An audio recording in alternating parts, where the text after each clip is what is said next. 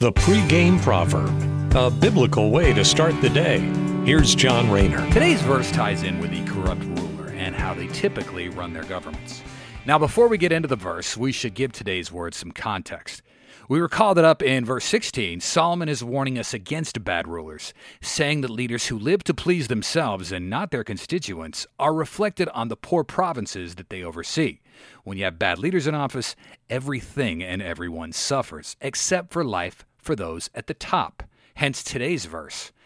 Ecclesiastes chapter 10 verse 19 tells us a party gives laughter, wine gives happiness, and money gives everything. Sounds incredibly worldly, right? Solomon here is telling us, though, that a corrupt leader's kingdom, when it hits hard times of their own, rather than fixing the problems, the bad leader just throws bigger parties. When Rome is burning in the background, I'll just raise taxes and throw parties with expensive wines, because according to the wicked leader, money solves everything.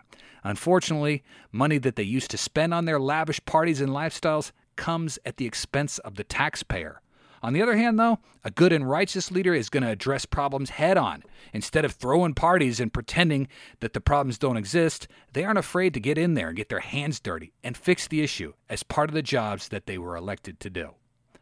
Thanks for listening. Have a great day. Take care and God bless. The pregame proverb with John Rayner. Look for it on all podcast platforms and have it delivered to your smartphone. The pregame proverb. Proud partners of The Bar, the Biblical and Reformed Podcast Network.